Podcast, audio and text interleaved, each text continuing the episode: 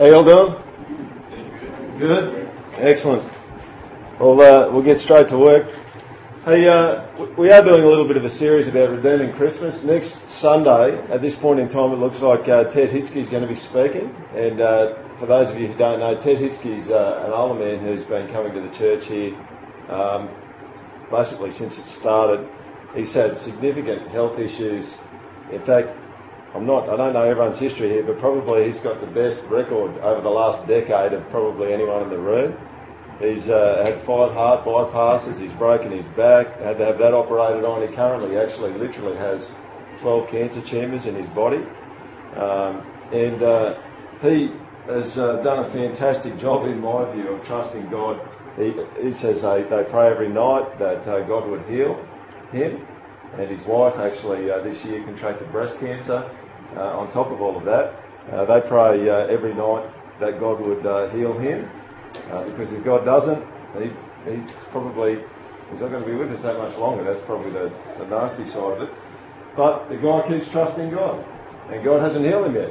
And that's a pretty hard thing to do, and it's a good thing for us to learn from uh, an older statesman in the church about how to trust God when he doesn't do what you want him to do. Because he doesn't always do what you want him to do, does he? So uh, that's uh, that's going to be happening next week. We were hoping it was going to happen this week, but it didn't quite work out. So bad luck, you get me. All right?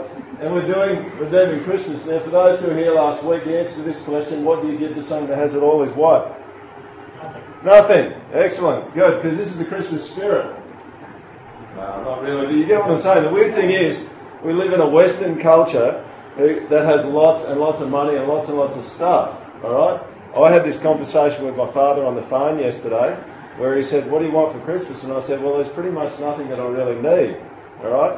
Which means that we actually, that's a really good opportunity to redeem Christmas, alright, for Jesus. Anyway, we'll get to that in a minute. The uh, church here, if you're new today, some of you are new, is called The Project. It probably could be called the Over the Hedge Church because out of all the movies that I play clips out of, Over the Hedge kind of gets the most playing. A fascinating movie, even though it's animated, because it actually makes a lot of really fascinating commentary about human beings and what they find important. I'm not going to give you much of an intro to this. Um, this is basically where the whole movie starts. It starts with this raccoon at a vending machine. Alright? And the rest of the movie happens, for those who have seen it, the rest of the movie happens the way it happens because of this raccoon right at the very start. So I'll just roll it and uh, it goes for about three minutes, but it's uh, really worthwhile.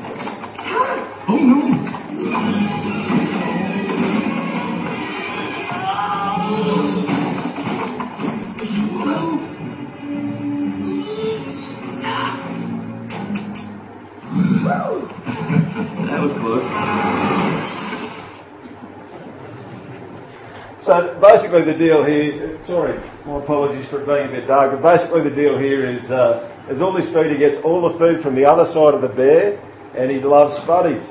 Alright, so he can't handle just having a whole wagon load of stuff. He's got to actually take all of it. And he starts off saying, I'll just take what I need, then he ends up taking all of it. And the rest of the movie is about him paying back the bear for all the food that he stole from the bear. It's, uh, it's an interesting uh, thing that we find in our Western culture, which I think probably we've uh, observed. Check this uh, cool lad out from uh, about goldfish.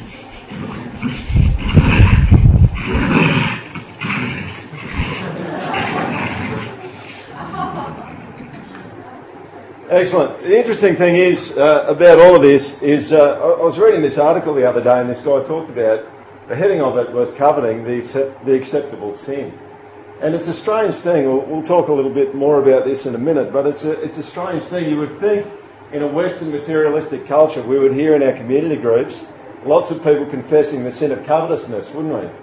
Because that's it's a huge thing that our whole culture is built on. The weird thing is that we don't. The weird thing is that a goldfish, even though it lives in water, you don't actually talk to a goldfish. Well, you couldn't anyway, but you don't talk to it to find out what the wetness of water is like, do you? Because it doesn't know anything else. And in a lot of ways, if uh, we had someone who uh, could come and speak here was from, and was from another culture and would talk to us about materialism and coveting, that would be far better than me. All right? Because in a sense, I'm kind of like the goldfish this morning telling you about what we're like. In a lot of ways, it's best to get out of the culture get someone from outside the culture to come in and say, hey, this is what you like, this is what I can see. That can be very informative. But anyway, uh, it's, you get me today. Alright, so what I did is I thought I'm going to go for a bit of a stroll through, uh, through Grand Central, our local shopping centre, and I'll take a few photos in Grand Central. This is uh, Wednesday morning. Uh, of, the marketing and that kind of stuff that happens uh, in Toowoomba. So I started off, as all men do, at the body shop. And I thought this was interesting. This is, you know, there's something a bit redemptive here. Give joy. And then it actually says down the bottom, give joy this Christmas with the body shop. I'm pretty sure it's joy for their cash registers. All right? It's a little bit dodgy at the moment. And then, interestingly, down here, but there's something in it for you. We'll give you $5,000 maybe. Interesting. What about this one? The magic of Christmas. You know what the magic of Christmas is? Is that in 2013, you'll be paying interest on what you buy for people for Christmas this year. Because you get 540 days interest free. That's, a, that's a gift that keeps on giving, isn't it? Interest. Yeah. Cool. The magic of Christmas, great savings store wide. I'll uh, first up to you at this point. One year, uh, and all the females here would just go, you're an idiot. Because I was. Alright? And you just don't say it out loud, right? You can think it because I know you will. But I bought this really expensive perfume for my wife one year, and I got permission from her to share this story because basically it makes her look good and me look like a loser. And she's always happy for me to share stories like that. so um, I buy this really cool perfume, right? Now, you just got to understand, I'm, I'm really glad none of my family came today because my whole family, I kid you not, it's all about getting the deal. Alright? That's what it is. It's just our whole family is like getting the deal. They go and buy stuff sometimes, I reckon, they don't even want it. They just go, man, I've got like 70% off on this thing. right? Just go, what'd you get it for? Only 70% off, man. And it's like, that's the first thing you say. Some of my family members, uh, literally, I'm not even making this up, they get together and the first thing they talk about sometimes at family gatherings is what they bought at Aldi. True. It's, man, you should see what I got the other day at Aldi. I go, I don't want to see. I'm not even that interested. Alright, but they have a bit of a talk about it. Anyway, so I've gone in the spirit of uh, my family, and uh, I bought this really expensive perfume, right? Now, I've looked at the price tag and I'm just going, sprayer, no sprayer. $15 more, save $15. Alright, so I'm just, I'm going on the no sprayer option. I've spent $100 and the girls already are just going, you idiot, what did you do that for? I'm just going, I'm saving 15 bucks on the perfume, right? So I'm going no sprayer, right? And then I give it to my wife and I tell her, that I actually went the no sprayer option because it was cheaper. yeah, all the women to go, oh, you're a loser. Yes, I can be a real loser. Who knows that you just don't do that? Because the point about a present is that it actually costs you something, isn't it? Isn't that right? Yeah, some people are going, I shouldn't have come to this church today. Strangely enough, you see a lot of this marketing, don't, don't you love this? Love Christmas, love paying less. Isn't that? Because that's the spirit of Christmas, isn't it? I get out of it as cheap as I can. Alright? Aldi don't have it, so I'll go to Priceline. Strange figure, he's keeping an eye on things. I don't know, I don't even know who that is. It could be Buddha, it could be any one of their 30 million Hindu gods. Uh, but he's keeping watch over things. I thought that was interesting. That's a Tree of Life store in Grand Central. I thought, I'd love to see what they've got to say about Christmas, but they didn't really say anything. They talked about summer a lot like we're having some ritual, but. Yeah. And this guy, yeah, come on. This is life size. Seriously, do you want to win that? What are you going to do with that? the only thing I can think you, do, you could do with that is use the costume to dispose of a dead body. Like everyone would be going, oh, it's just Santa. Uh-huh. That's about it. I don't, I don't want him. Like, how much would that? The kids get up in the middle of the night, they go to the toilet, there's something standing life size, and it's not even Christmas night, and it looks like Santa. They're going, it's got to be an intruder.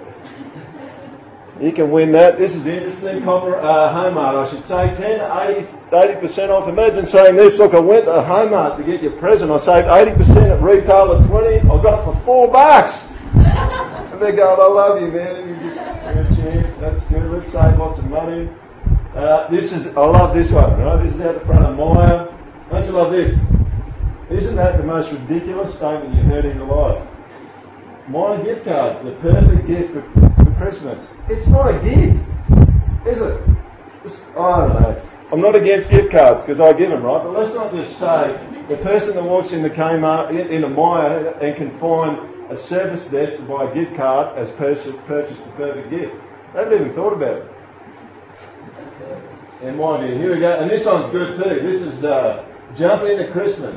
This is down the bottom of the escalator on uh, the bottom floor of Myer. Shop today, three months to pay. Jump right in. All right, you get three months before the interest starts getting calculated. All right, another one of the gift that keeps on giving. But don't you love this down the bottom? You get 7,000 bonus Myer One rewards points for you. Interesting. Messy, isn't it? Then you get to the makeup counter, and uh, you see this, the joy of giving. So every now and then the shops start to get things a little bit right but then they, uh, they can blow out pretty hard. On uh, the 31st sorry, on the 30th of November, there was an outstanding newspaper article about Christmas in there, and it was called Yuletide Heralds the Season of Greed. And uh, we're going to read through quite a bit of this article. I'm tempted to read through the whole lot because this guy is just all over what happens at Christmas. I was interested to see the Americans embracing the true spirit of Christmas this week. Crazed bargain hunters fought over a waffle machine that was reduced to $2 at a doorbuster sale at a Walmart store in Little Rock, Arkansas. There were similar riots, riots, this is the spirit of Christmas, isn't it? Let's go and kill each other. Um, at stores across America as the holiday shopping season opened and buyers rushed for iPads, iPhones, jewellery and clothing. So greedy. I love this one. So greedy was one Californian that she pepper sprayed rival shoppers. That's just taken it to a whole new level, right? So she could have first dibs at the bargains in the electronics store of a Los Angeles Walmart store. If you're in line, you'd be going, just take it. Don't spray me with that stuff. I don't care. Have the waffle line. Then you can go to Jenny Craig after it. The unidentified woman in her 30s was trying to get advantage over the items being sold on sale when she turned a can of mace on the other customers. In another incident, a shopper was in a critical but stable condition. It's not normally what you expect at the shops. After would-be robbers shot him in the car park of Walmart in uh, San Leandro, California. And then he starts to make some comments. In an increasingly secular society, one might ask, did Jesus Christ die on the cross for a $2 waffle machine? Interesting comment. In Britain, the chief rabbi, the Jews, Lord Sacks, warned people not to swap moral values for consumerist ones. Lord Sacks fired a few salvos at the latter-day Messiah Steve Jobs. He likened Jobs' Jobs to a consumerist Moses coming down the mountain with two tablets, iPad 1 and iPad 2, and the result is that we now have a culture of iPod, iPhone, iTunes, i, i, i. Interesting, isn't it? Consumerism was, he said, the most efficient mechanism ever devised for the creation and distribution of unhappiness. Interesting. This is going against the grain. Jews do not believe that Jesus was the Son of God or the promised Messiah, so they do not celebrate Christmas. Nevertheless, Lord Sacks' comments are relevant. A selfish consumer culture has risen to devour Christmas. Wow, that's intense.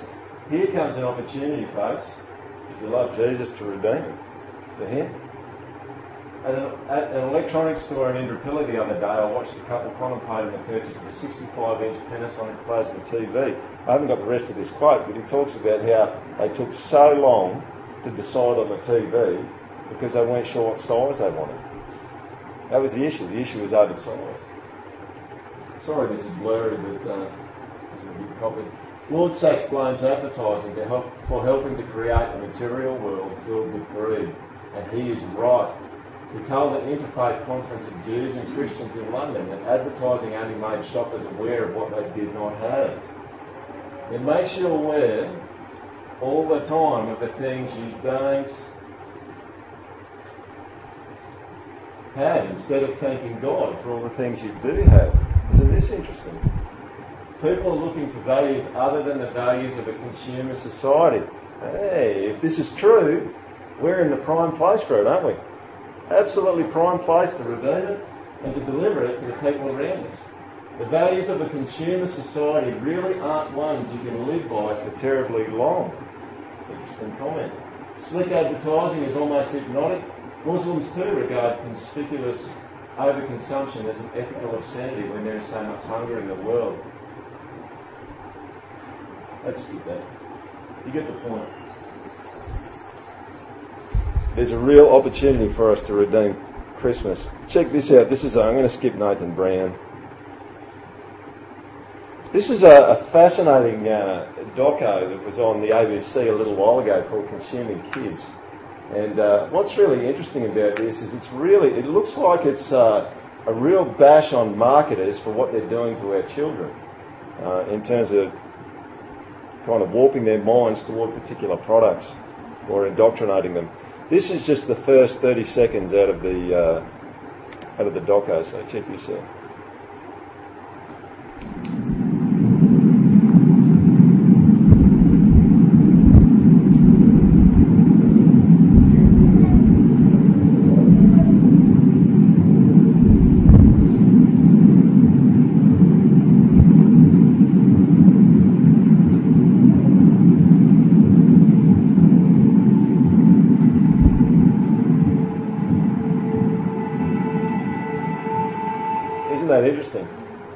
Not just after the kids, they're after you too. They're after me. That's what they're after.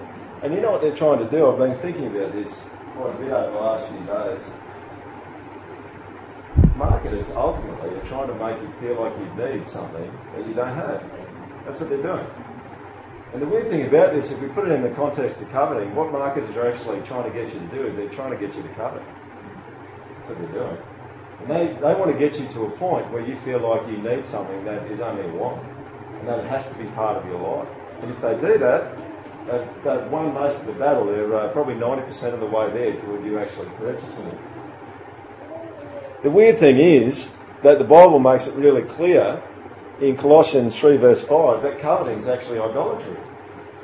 Colossians 3 verse 5 says, Put to death therefore what is earthly in you, sexual immorality, impurity, passion, evil desire, and covetousness, which is idolatry. What's an idol? Well, an idol is, is obviously a God that you worship. That's not the true God. And so coveting becomes idolatry when you actually trust in what a, a good or a service could produce for you more than what you trust in God. So you look at an iPhone and you think, that's really cool. I think that's going to make me happier than what God could make me. It's not that an iPhone's evil, it's when an iPhone takes on a godlike characteristic that it will bless you and it will help you in a way that you think God won't, it's become an idol for you. And this is why I think Paul's saying here that when you covet something, you're actually an idolater. Because it's that whole process where I actually and this is a weird thing because you don't actually think about it this way, but when you covet something, what you're really saying is, I don't trust God to deliver on what He said He's going to deliver, but I trust this thing to do it. So I'm going to buy a house because I know if I have a nice house with lots of insurance, I'm going to be safe and secure. And if I put my primary dependence upon that and not upon Jesus, I've actually turned that into an idol. And I've said to God that you can't deliver on what you've promised for me. You can't deliver on the fact that you said, I'll never leave you, I'll never forsake you, I will look after you, and you will not be lost. I'm strong, I can be your saviour, I can protect you. And it's not that insurance and houses are bad, but they become, in a sense, a demonic idol when we desert the promises of God and the invitation of God for us to trust Him, and then we go and we trust in things. It's really fascinating. If you look at the uh, Ten Commandments, if you notice what the first and the last commandments are? First one is, You shall have no other gods before me. And the last one, You shall not covet your neighbour's house, you shall not covet your neighbour's wife, or his male servant, or his female servant, or his ox. Some of you going, Dang it, I was. Or his donkey, or anything that is your neighbour's. I don't know, maybe an ox is like a, a VW car or something, and a donkey's like a Kia. I don't know. Anyone know the Kia? I hope not. Isn't this interesting? The bookends of the uh, the Ten Commandments are both actually about idolatry. They're about what God that you worship. Really, really fascinating. Because the reality is, if you've been here at the project before, you would have heard us say this. Human beings worship all of the time. You can't stop human beings worship. You just do. All that changes is the thing that you worship. Uh, G.K. Chesterton said that uh, when people stop believing in God, they don't believe in nothing, they then believe in anything. So the interesting question, if uh, someone was standing at the front, and in one sense Jesus is here, and he knows exactly where you've all been this week in terms of your thought life and your hearts, he would know um, what you worship week. He just knows that. He knows that all the time. He knows what, when you worship him. He knows when you haven't. And that's why uh, when we get together and sing, we do our best not to call it worship because at the end of the day, it's only a very small part and it's actually just corporate worship. That's what it is. Corporate worship is where you get a bunch of people together and we all sing about Jesus and say cool things about him because he is cool. But worship happens incessantly. You do it all the time. All the time. And I do it all the time. The question is, what do you actually worship? So there's a bit of an issue here of with, with covetousness. That the Bible actually deals with the pointlessness of covetousness and getting things. He who loves money will not be. I mean, it's true. We, we don't have to have a, a show of hands, but it's probably true that some of you, you know this. You got money and you just going, it didn't work. It actually didn't satisfy me. But the weird thing is, there's a whole bunch of us that probably still think that if we had enough money, we'd have a happier life. I mean, I'm not sure whether he'll share it next week, but that's one thing uh, that Ted Hitzke, I think, has shared with us and shared with the leaders of the church here. It, it, it, just doesn't work. You think that you get all the stuff, you get all the toys, and you're going to be happy. Well, you're not going to be happy. I mean, it's just over and over. I was just talking to one of my next door neighbours actually yesterday about this, and uh, he's just been over to uh, Thailand, and he said the kids over there have got nothing, and they're just so much happier than our kids. You see, because we bought the lie, and we took the bait from the marketers that you're going to be more happy and you're going to be more satisfied when you get more stuff. And the weird thing is, I remember sitting with this uh, with this older friend of my dad's in a Chinese restaurant uh, probably 20 years ago, joking about how if you had a tablespoon of monosodium MSG, monosodium glutamate, you'd die. All right. And we just joking. We said, "Well, just bring me a cup. You know, we'll order that from the waiter when they come up next." But in a sense, that's what it is. When we fall victim or become the prey of the marketers and covetousness, it's really like drinking salt, isn't it? You think, oh, this tastes good. It's going to satisfy us for a bit, but it just makes you more and more thirsty. And uh, maybe even in some cases, we've probably all seen movies where the people are stranded in a boat they don't have any fresh water and there's a temptation, there's water everywhere, let's just start drinking it. But what does salt water do? dehydration and you actually end up going mad. That's kind of what happens in the end. And we see that, don't we, with consumption and consumerism. We actually see people consuming, consuming, consuming. It's going to make me happy, happy, happy. It's going to satisfy, satisfy, satisfy. And it makes me more crazy than ever. It makes me a victim. It makes, actually makes me a slave or a servant to that God. Mark 4.18. This is the parable of the sower. Talks about where the seed falls. He says, And others are the ones sown among the thorns. They are those who hear the word, but the cares of the world and the deceitfulness of riches and the desires for other things enter in and choke the word, and it proves unfruitful. Now, I don't know any of you probably well enough to say that this next comment is about you. But in a group this size, in a Western country in Australia, where most of us have got money in our bank accounts, the chances are that we've got people here that are unfruitful because they've been choked by the desire for wealth. And it's not even that you have wealth, alright? Sometimes you can be really poor and you just kind of go, oh man, if I was rich, you know, like those people, I'd be less holy than what I am now. So if I'm poor and I don't have any money, I'm, I'm more holy. But covetousness is not about doing things, it's about wanting things. See, poor people can have the same issue that rich people have, because they just want more and more stuff. And sometimes we can think, oh, I'm, way more holy because I want more stuff, but I can't get it, and I'm really frustrated. But that makes me better because I don't have as much stuff as that person. Well, the truth is that you can be coveting and seeking after that stuff every bit as hard as the other person. It's just that you don't get it, and so you're kind of an angry covetous person. All right, the other person's oh, I don't want to say happy because they tend not to be happy either. They're, they're a dissatisfied covetous person, the person that's able to buy it. And the person who can't get it but wants it is a frustrated, angry one. And I wonder, as Jesus looks at all of us today, I suspect probably for all of us there'd be areas in our life where we've been touched by materialism and consumerism, and he would look at us and just go, Peter, you're not as fruitful as you could be and you can say your name in that, you're probably not as fruitful as you could be. I mean, we just can't get away from it. It's just everywhere. I mean, there's, is it good to look at store brushes? Absolutely. I mean, one of the, I think one of the most frustrating things is to go window shopping when you don't have any money. Is anyone with me on that? Going, that is frustrating, right? Because then you just become the frustrated, angry covetous person instead of the dissatisfied one, right? Because you're there and you're seriously, I'd be happy. If, if I had that foot spa with the three speed kind of vibration setting, I think I'd be a lot happier. Alright? You just go, no, it's not going to happen. It won't work for you. The Bible says it just won't work for you. God says, come to me and depend upon me. We say, no, go to the shops and depend upon stuff. And it's stupid. But don't we do it? 1 Timothy 6, verse 6 to 7, that there is great gain in godliness we brought nothing into the world and we cannot take anything out of the world. Stuff, materialism, consumerism, coveting lets you down probably at your greatest point of need. Unless Jesus comes back, we're all going to have a day where we die. We're all going to have a day where we're lying on a bed and our life ebbs away. You see, you're not going to think at that point in time, I wish I had the ballpoint pen that had five different colours in it instead of a single colour. Alright? If I had that, this would be easier today.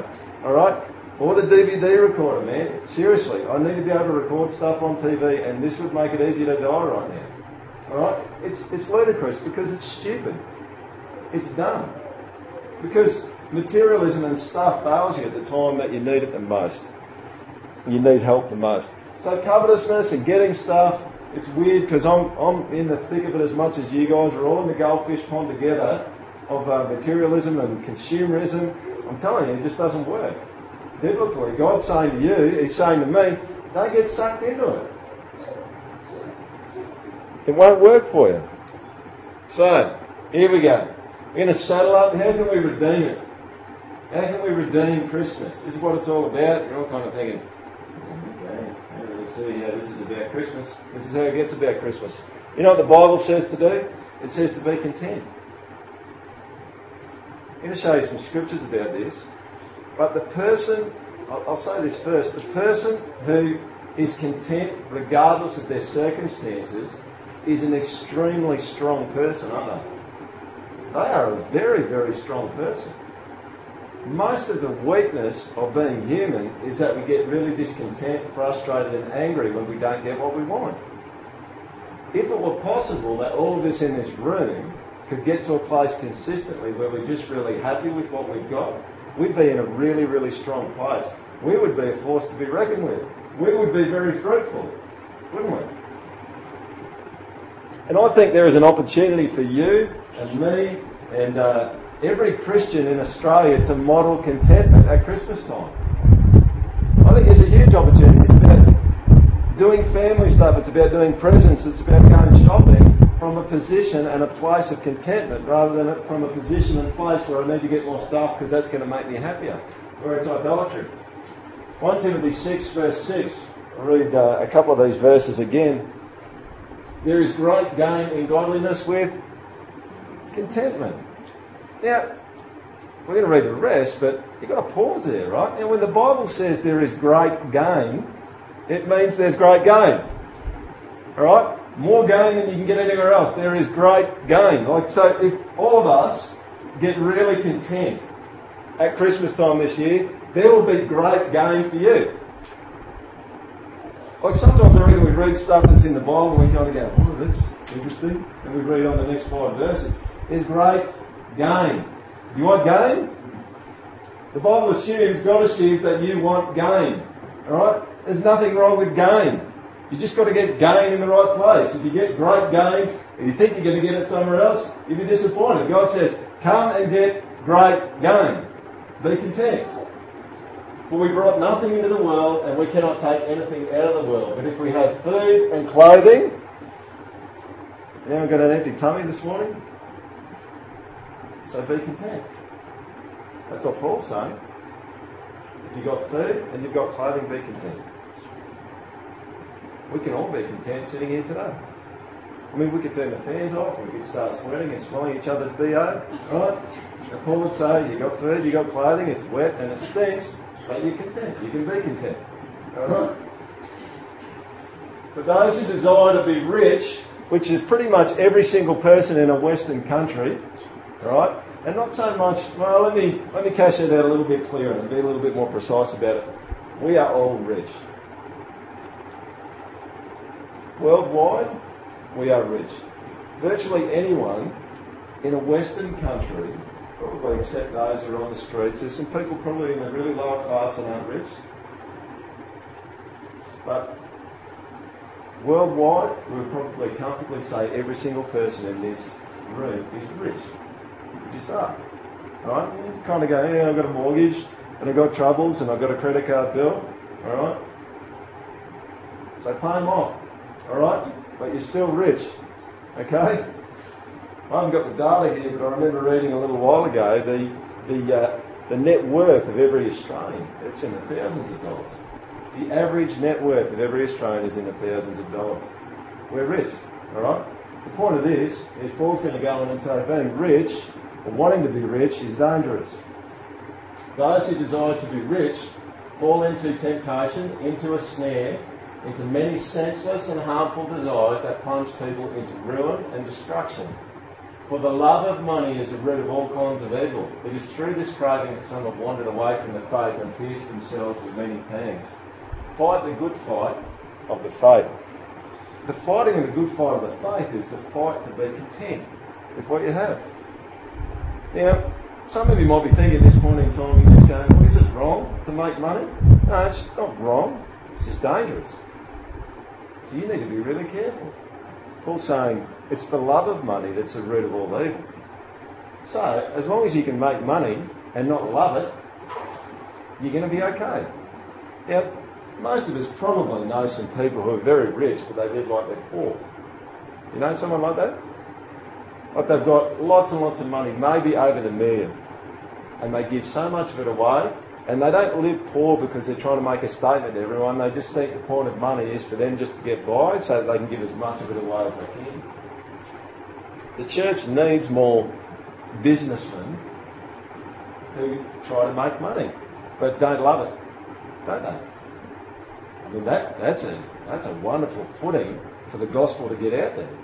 I mean, probably Dazza, you know that at the moment. Uh, is trying to set some stuff up uh, to do with speaking and maybe some radio stuff.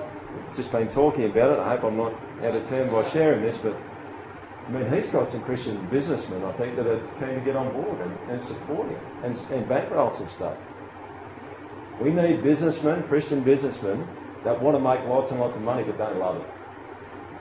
But it's dangerous, isn't it?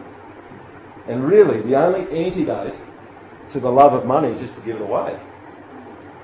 Alright? And this is one way that we can actually redeem Christmas. We'll get to that in a minute. But one way that all of us can redeem Christmas and redeem materialism is just give more money away. It's probably in, in your heart, you probably think, oh man, I don't want to get stuck in coveting, we'll give money away. And if you're still having troubles with it, give more away. And then just keep giving more away. And, and have the spirit of Paul in there where he's saying, if, we'll have, if we have food and clothing, we'll be content. That will be enough. Fight the good fight against covetousness. Be content. It's easy for me to say, I've got a four bedroom house. I've got plenty of money in my bank account, but listen to Paul. Philippians 4. Not that I'm speaking of being in need, for I have learned in whatever situation I am to be content. I know how to be brought low, and I know how to abound. In any and every circumstance, I have learned the secret of facing plenty and hunger, abundance and need. I can do all things through Him who strengthens me. Christmas time is an opportunity for us to model what Paul did. Learn how to be content with what you have. Which is why when someone comes up and says, What do you want for Christmas? What do you need? What can I buy you for a present? And you think, I can't think of anything. Why not think of something totally outside the box? Instead of getting them to buy something that you don't need, get them to buy something else. I have some ideas about that in a bit.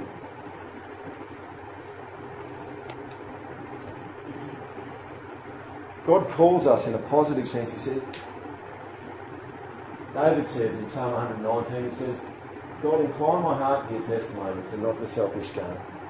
Pull my heart away from money, the love of money, the love of stuff, and help me to incline my heart to you. This is where he runs in. And there's great gain in godliness with contentment. Keep your life free from the love of money and be content with what you have. For he has said, I'll never leave you nor forsake you. So we can confidently say, The Lord is my helper. I will not fear. What can man do to me? So you turn to God and you say, I don't want to be discontent. I don't want to covet. I'm going to come to you because I know that you promised me that you'll never leave me. You'll never desert me. And I can trust in you. I don't need to keep looking at my bank account. I don't need to be looking at Amazon.com all the time. Checking eBay out to see what the, the cheapest deal is. Picking up the brochures and checking that out. Because God told me that He'll never leave me or forsake me. God told me that He'll do everything to look after me that I need. God told me that if I need a Vegemite sandwich and that will stop me coming to ruin, I will get the Vegemite sandwich. Because he promised I'll get everything I need. Alright? So you're going, that could be the enemy if I had Vegemite. Alright? But he promises that. Alright? He promises that what you need, he will provide. So you don't be anxious about it. You don't, I mean, this is something I've had to apply in the last week. Because Aussie dollar's so high and I'm thinking, what deals can I get on Amazon? I was just going, I'm off. Alright? I'm off Amazon. Alright? This is a, see the high Aussie dollar, consumerism and Sondergeldism all kind of combined to like, I could get this cracking deal and then I could be like at the top of the Sondergeld pyramid, you know, because I got the most amount of, anyway. So you don't go to that. You go back to God. And at Christmas time, isn't it about Jesus? And God gave, God the Father gave His Son. I'm going to talk about this on uh, Christmas morning. God gave His Son and called him Emmanuel, which means what? God with us. Never will I leave you. Never will I forsake you. I give you my Son, and He'll walk with you, and He'll be on the earth. And then I'll give you my Holy Spirit, and He'll live inside of you. You don't need the iPod. Alright? You don't need the new computer. You don't need the new motorbike. You don't need any of that stuff. You just need me. Now, I might give you some of that stuff, but God's got a nasty habit of taking stuff away if that's become your God. Because if he didn't, he wouldn't be very loving, would he? True? If he's a good dad and he loves you and you start worshipping another God that's going to work you over, even if it be Steve Jobs, alright? They'll take it away. They'll take it away from you. So turn and put covetousness to death. One way to do that is to learn contentment. Be content. Redeeming Christmas two. Model Thanksgiving. I reckon at this time of year, there's probably nothing that's going to be more stark in our culture than someone who's really content, someone who's really thankful. Now, I remarked to my wife yesterday that there's a good deal of Christmas cheer still happening in the car parks in Toowoomba. Isn't there? Have you noticed it? But probably in the next 10 days, it's going to go to hell. In the next 10 days, right? And all, of this, all the demon possessed drivers are going to get out, and they're all going to converge on Grand Central car park at the same time, alright? And you'll just happen to be there right in the middle of it, and people will be waving to each other with one finger, alright? And, and it'll be nasty, alright? But the truth is, the closer we get to Christmas, people get more stressed. They, they're trying to get their gifts together. That, that the crowds are big, and you get to the point, and we, we see this in uh, when we go shopping quite a bit, and it's cool. I don't know who it is, but anyone who's got kids and you're walking through the shop, my boys, seriously, they're like, cut snakes, right? It's almost like there's a there's a magnetic attraction between my boys' chests and other people's knees. You know, they just they're, they're walking with you, think it's all sweet, and then they're bish into a foreign shopper you've never met before, right? And you and you kind of going sorry and try, be really apologetic, and I reckon probably 60 to 70 percent of people don't even acknowledge the apology that you give them. You know, and I think maybe part of that is is that maybe our culture has lost Maybe they're hurt, right? Just broken their femur, all right? But, but maybe it's because we've lost the spirit of thanksgiving. We've just got a, a mentality of rights, and we think that we deserve stuff. And so when someone else tries to patch something up, we don't. Some people don't even look at us. They don't even look at you in the eye. And uh, that's my encouragement to you today pursue Thanksgiving. Pursue it with the cash register operators, right? Just going, I'm getting fleeced here. Alright? It's a better gift if you lose more money. Don't go to Sondergeldism way. It's a better gift if you lose more money if it costs you more, right? And thank them. I mean, I, God's really helped me with this this week because I, I, just really want to bless. I was at Target yesterday and I just I just really want to bless the lady that served us at the chicken. She's probably getting nine dollars fifty an hour. All right. She's probably just been gone off at by someone about 15 minutes ago and she's taken my money, which is not normally a time where you say thank you to someone, right? This is kind of the Robin Hood thing. Stealing my money, thanks for that, I appreciate it. But, I don't know, be nice to them. Awesome. Alright, now, one of the lines that I use all the time is, and you don't have to use my lines, you make up your own. Alright? This quotation marks are difficult when you're doing it orally. All right. But one, one of the things I say to people is I just, I just say, really appreciate your help today. you can say thank you. If that's your thing, say thank you. Just say, look, I really appreciate your help. And it's just kind of like, oh, I just took your money. That's exactly right. I appreciate you helping me out. Just think of your own way to think of your own way to say it and, uh, and have that attitude of uh, thanksgiving. It's interesting, if you get to Ephesians chapter 5, verse uh, 3 and 4 there, you actually see that thanksgiving is actually another antidote for covetousness.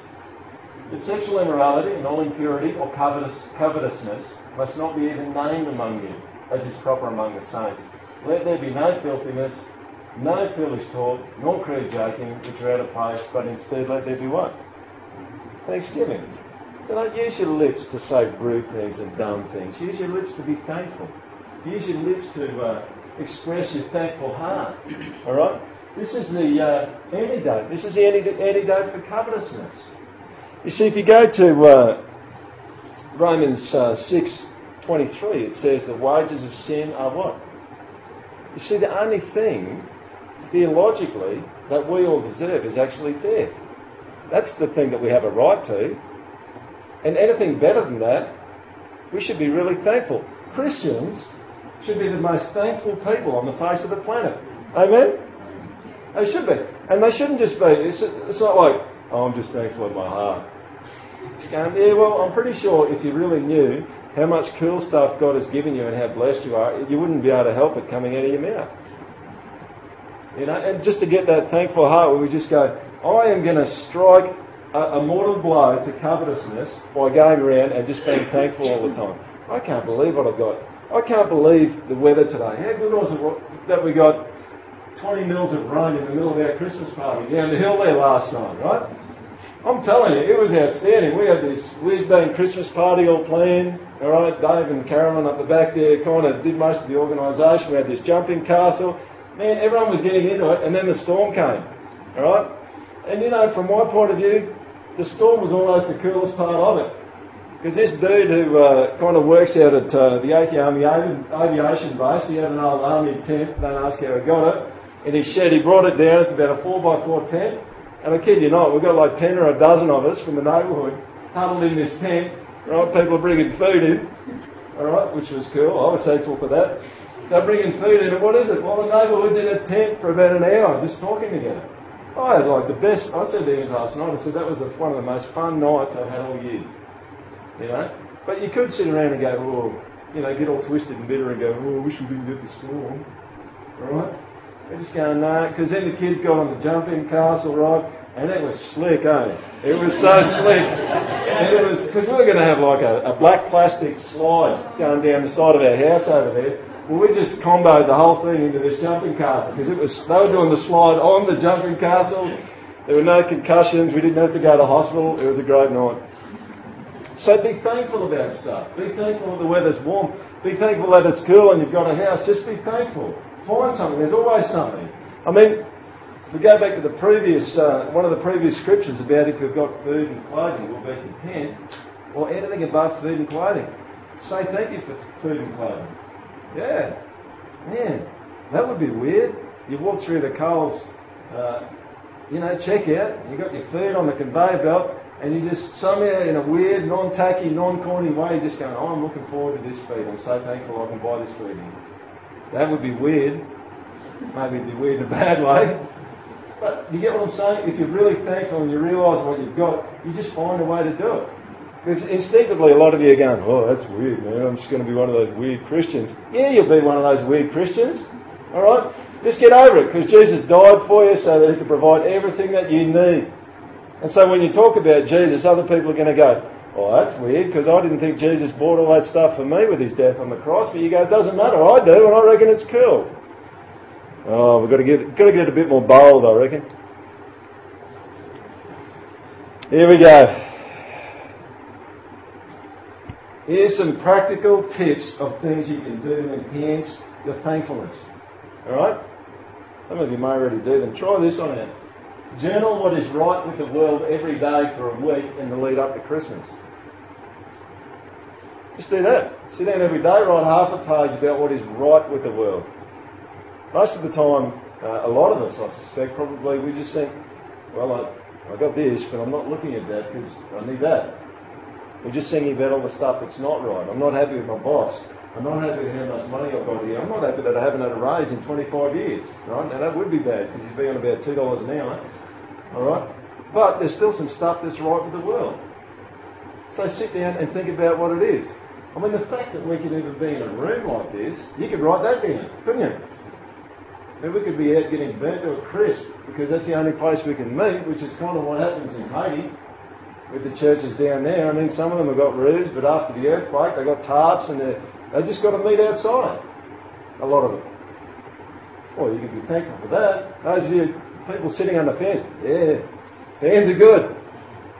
Who knows when you walk into your house and turn the air conditioner on that you're really thankful to the Lord sometimes for air conditioning.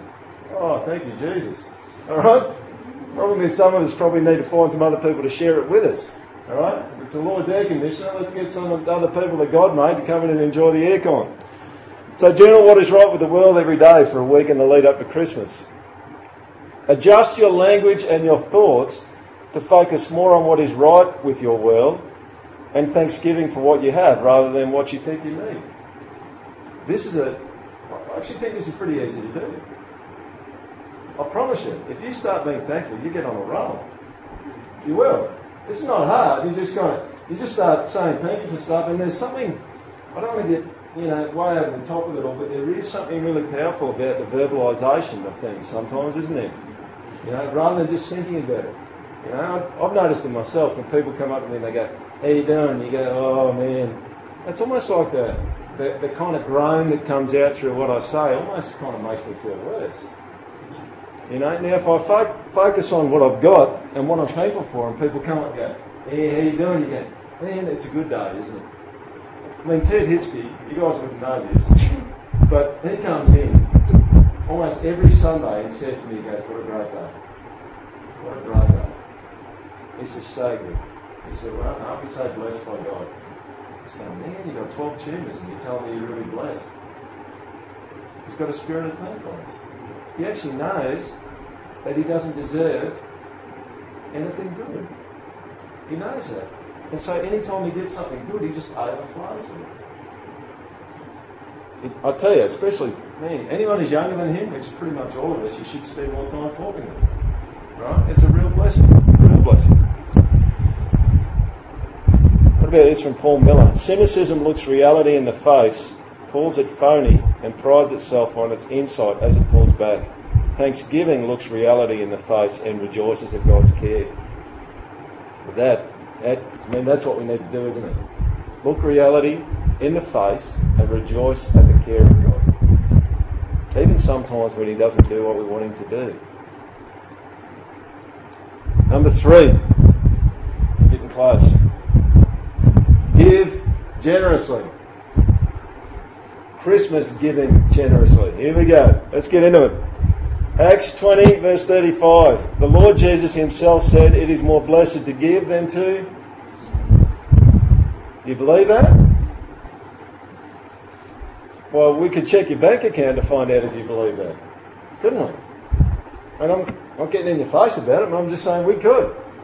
If you honestly believe that there's more of a blessing in giving than receiving, your bank account should show that. And it shouldn't show it just at Christmas time, it actually should show it the whole way through the year if we looked at your bank account and your credit card bills? Maybe? Let's a bit uncomfortable now, isn't it? But check this out. One of the things I love about God is He doesn't say, look, you need to be more generous. He says, I'm generous, be like me. It's not like God's calling us to do something that He doesn't already do. He's just calling us to be like Him. So the call to redeem Christmas, to redeem materialism and consumerism by being generous is just to be more like God. Classic John 3.16. For God so loved the world that he what? He gave. There has never ever been a more costly gift given than the, the gift of his son. Amen? There hasn't been. Because he ends up with spikes through his wrists and his feet on a cross for you. When he should have been sitting on a throne. He's a very wealthy person, Jesus. Anyone, I mean, even if you look at the economics of, uh, the world, anyone who can create something with no input cost, right? Which is what God does. He creates out of nothing. He has no input cost. He is the richest person by default. He wins. Alright?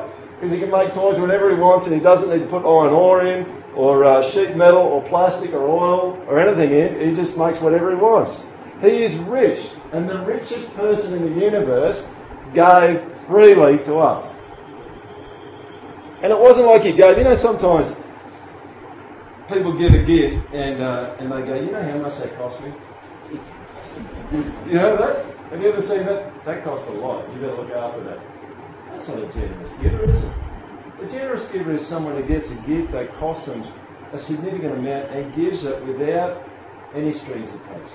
And this is exactly what God did in Christ, didn't he? He said, Project people, Sunday, two weeks before Christmas, you're going to celebrate in two weeks the birth of my son, which is my gift to you. And isn't that the weird irony about Christmas? Christmas is Jesus' birthday that we celebrate, but he often, from us, doesn't get any presents at Christmas time. That's weird. Talk about that in a minute. Use God's money well. There's no doubt about it biblically that God owns everything that all of us own, or we think we own. We're actually just stewards. It's not yours. It's not mine. It's his. Job 41:11. Who was first given to me that I should repay him? God says. Whatever is under the whole heaven is mine. He says. The silver is mine. The gold is mine, declares the Lord of hosts. The credit cards are mine. The money's mine. The cars are mine. The houses are mine. The children are mine. They're all His. We are the stewards of His money. So you've got to be a good steward of his money. Don't waste it.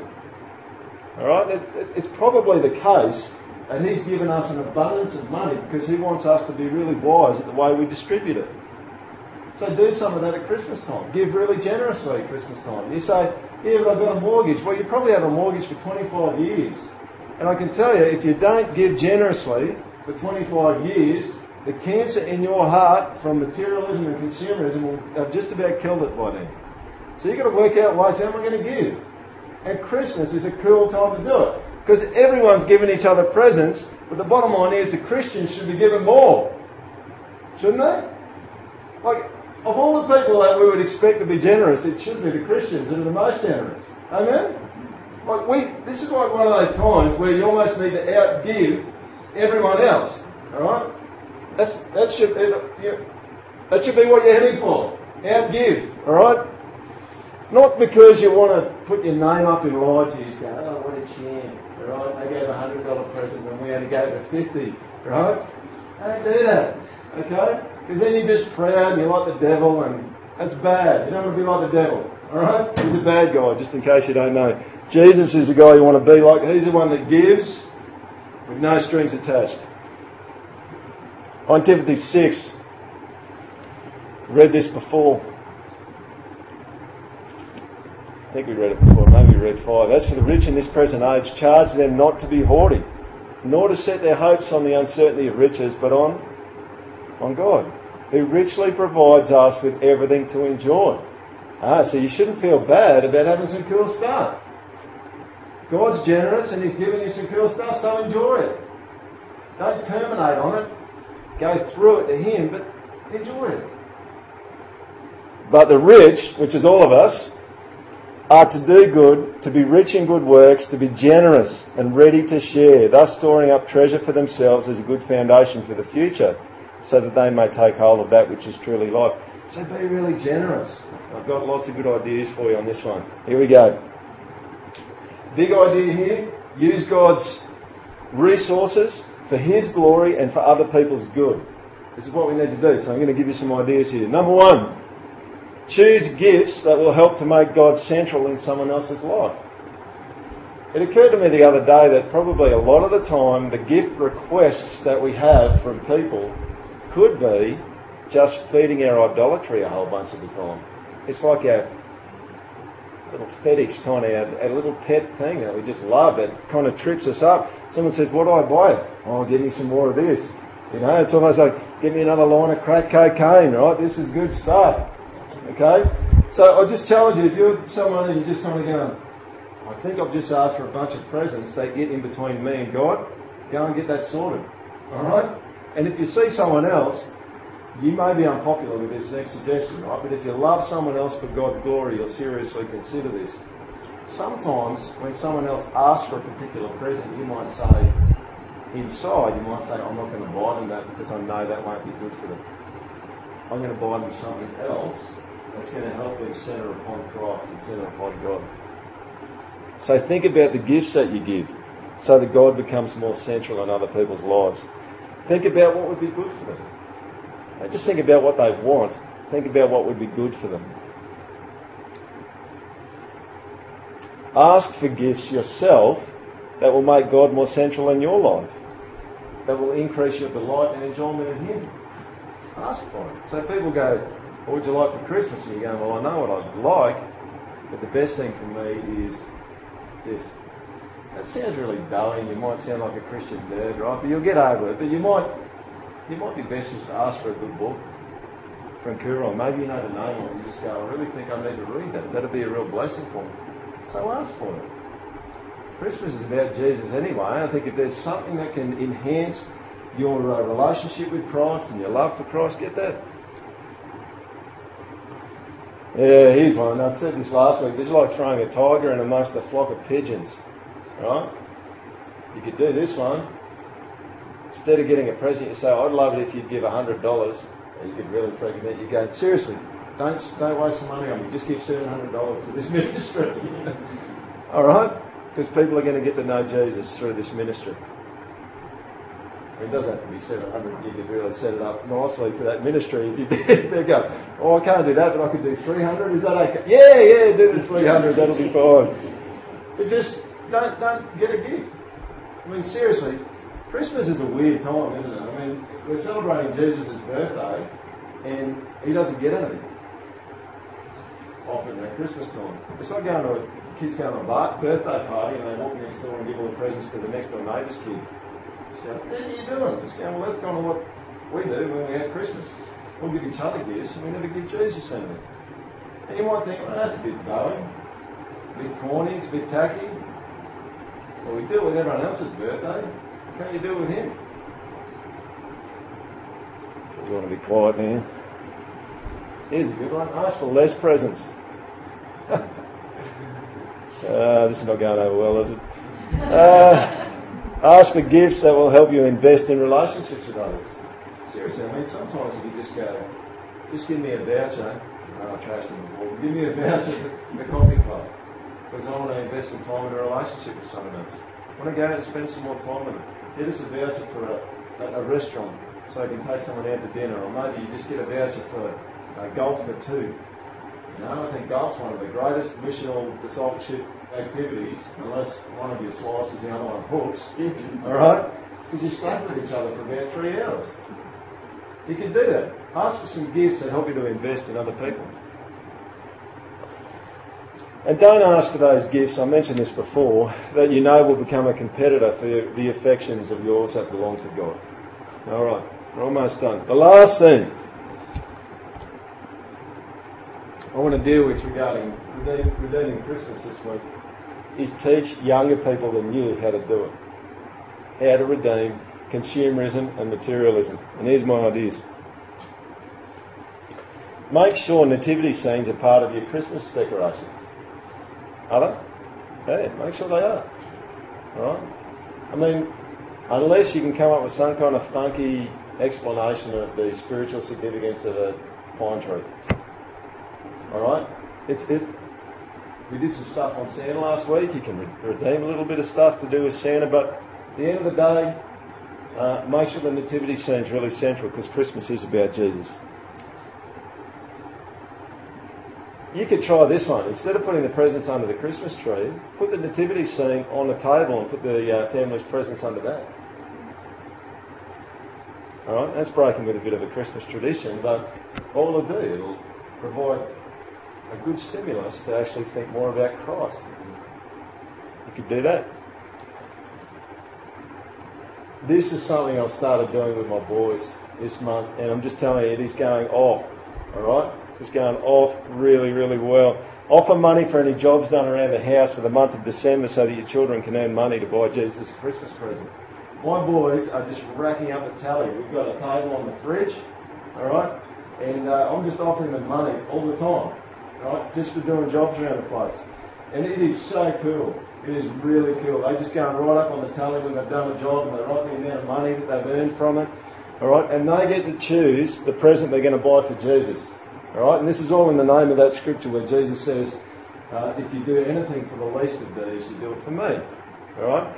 So I sat down and I started talking with uh, Geordie and I said, what do you think you'd like to get Jesus for Christmas? That's a good question to ask. Alright? What would you like to give Jesus for Christmas? And I started talking about uh, last year the boys bought uh, some stuff for compassion. They bought a soccer ball and some chickens for a family and a bunch of other things, which is really cool. All right. This year I got talking with Geordie about Doug Boyle, who's with us recently, the missionary guy who's got uh, drug rehab places over in Kazakhstan. And I was talking to Geordie about that, and he goes, "Yeah, yeah." He goes, "That's what I want to do. I want to help some people get off drugs." Woohoo, right? So now, I'm serious. I mean, this is me being generous too, because I'm shelling out cash all the time. Not literally debt, but I'll get them a whole bundle of cash.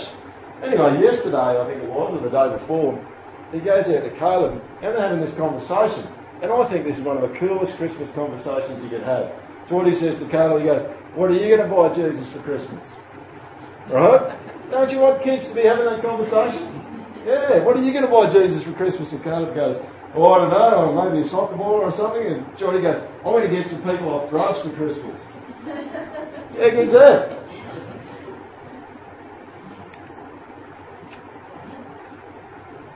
Here's another option for parents, right? We're going to get down to a little bit of stuff that uh, that relates to people who aren't parents, but organise for children to put their presents to Jesus beside a nativity scene and then replace them with gifts.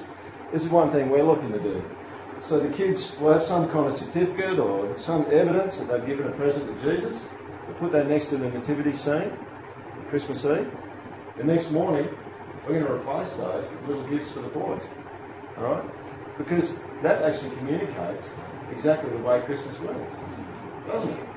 It's like God, we give things to God, and what does God do? Well, He blesses us more in return. That's what He does. So that's one little thing that we're going to do uh, with our boys.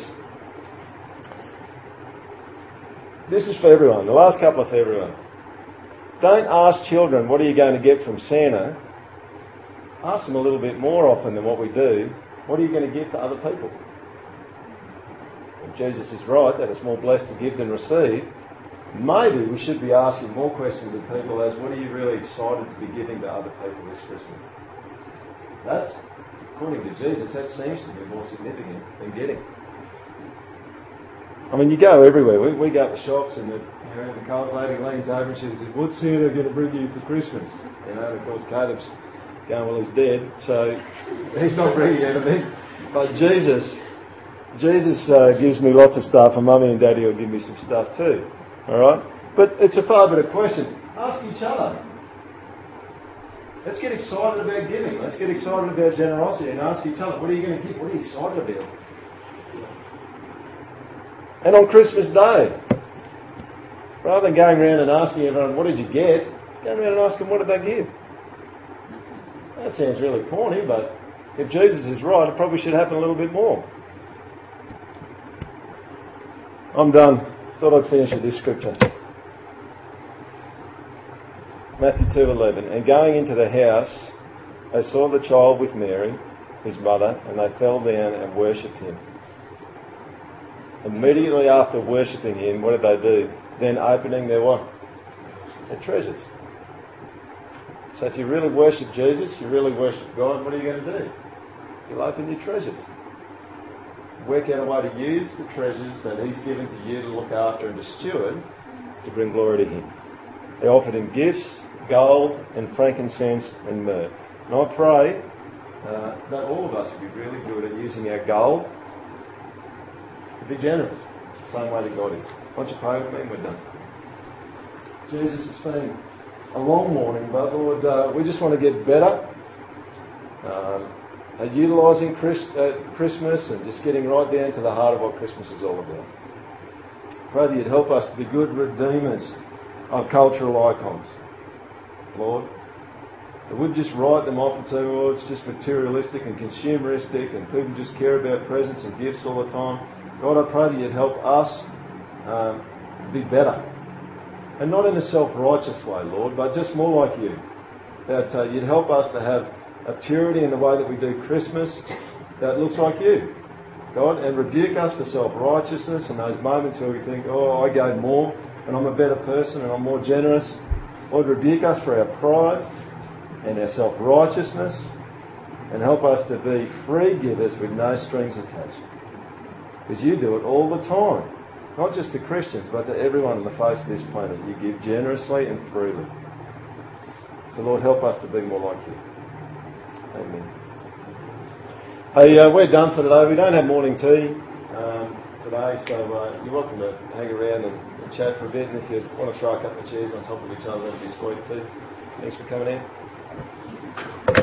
I'd just to say also thank you for um, coming here and for Pete being so here and for Pete being so here and for Pete being so here and for Pete being so here and for Pete being so here and for Pete being so here and for Pete being so here and for Pete being